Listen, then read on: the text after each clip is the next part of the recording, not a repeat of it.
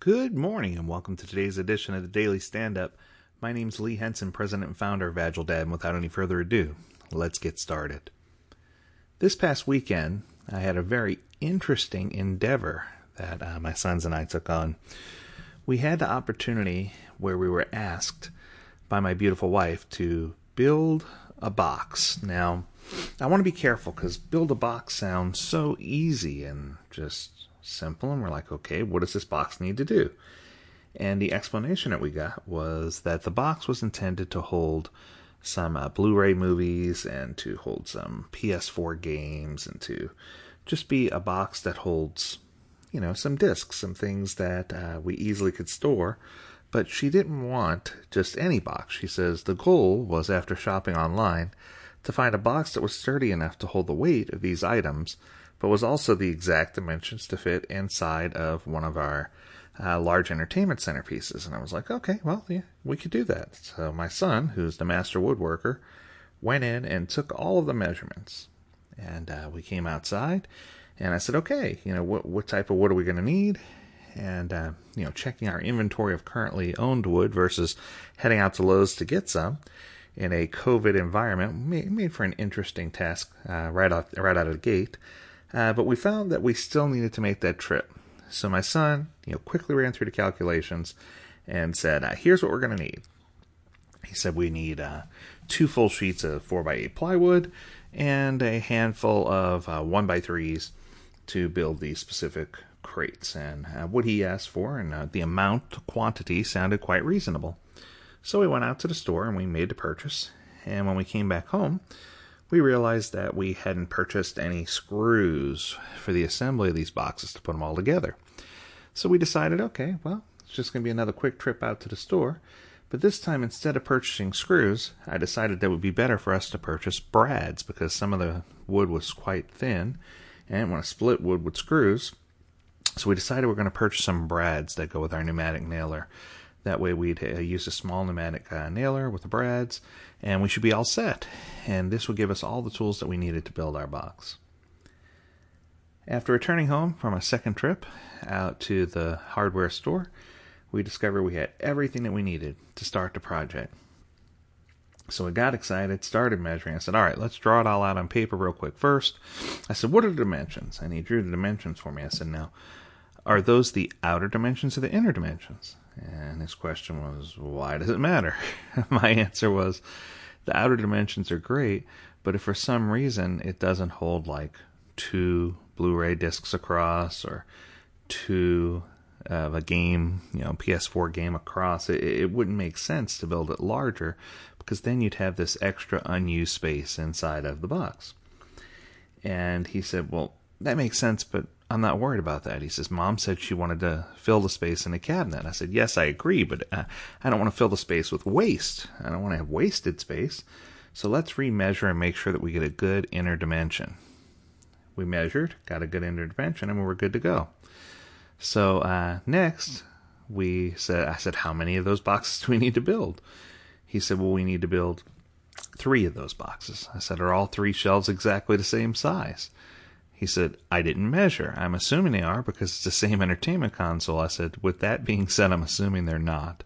So he went back and measured, and sure enough, the other two shells were different sizes, uh, specifically depth. What was interesting is the backing on this particular uh, piece of furniture that we were working with was not quite stable and leaned in. So what that quickly told me was that every one of the boxes was going to have a little bit different dimension, which made it really interesting. So instead of taking the detailed measurements that he needed up front and writing those down and collectively, you know, figuring out what parts we needed, you know, he, he tried the approach of let's get one set of measurements, length and width, and go from there. So then my next question was, how tall do these boxes need to be? He says, just tall enough to hold a disc in. I said, yes, I understand. I said, but do they go to the full height of the shelf or do we leave room to pull these out or were you planning on putting a handle on these? You know, how are you planning on doing this? And you could see that my son was getting a little frustrated. You know, he's like, why all the detail? Why does that matter? And I think the topic of this, the topic of this podcast, the topic of this episode is are we paying enough attention to detail up front with regard to our agile projects in order to be able to build the right thing? And what do you do when you do discover an impediment or something that doesn't go your way?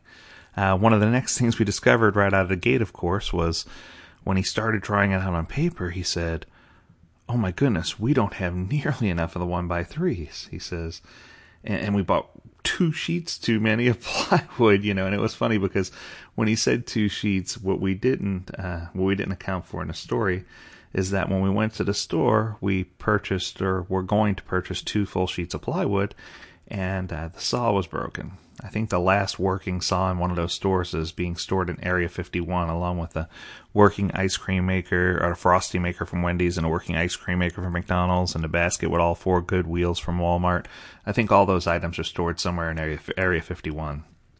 But uh, so they, of course, they didn't have a working saw. So we spoke to a store manager who promptly let us know that we could buy half sheets and that uh, he would discount the price of the half sheets or the quarter sheets down to what we needed.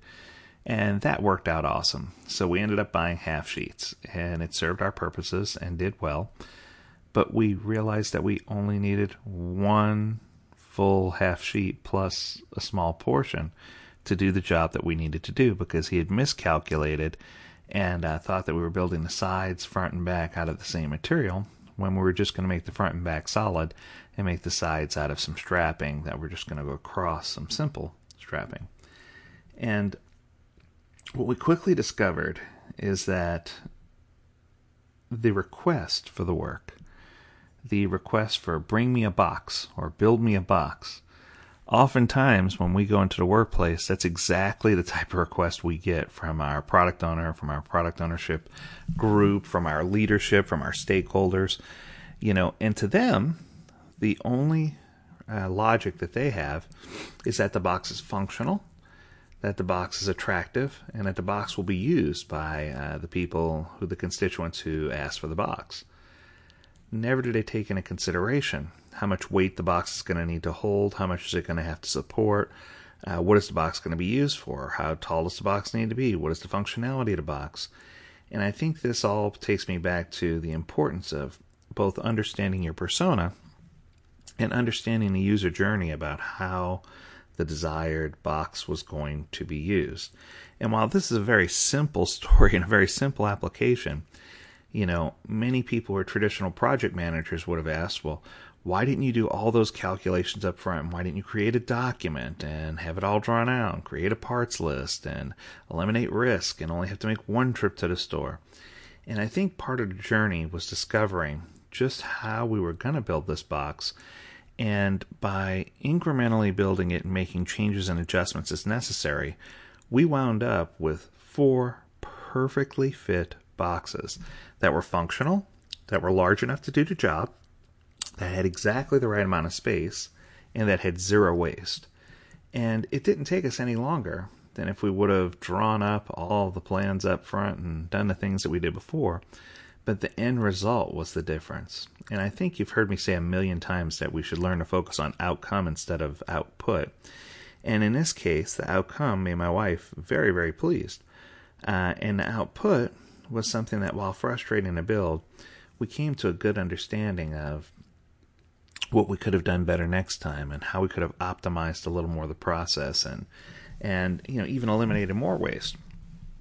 But I think in the end, when my son saw the extra pieces of wood that he had, and my wife smiled at the finished product, and I felt good because I was able to teach him some tenets of Agile, we, we, we all looked at each other with smiles on our face and said, You know, I don't know that I would have done that differently.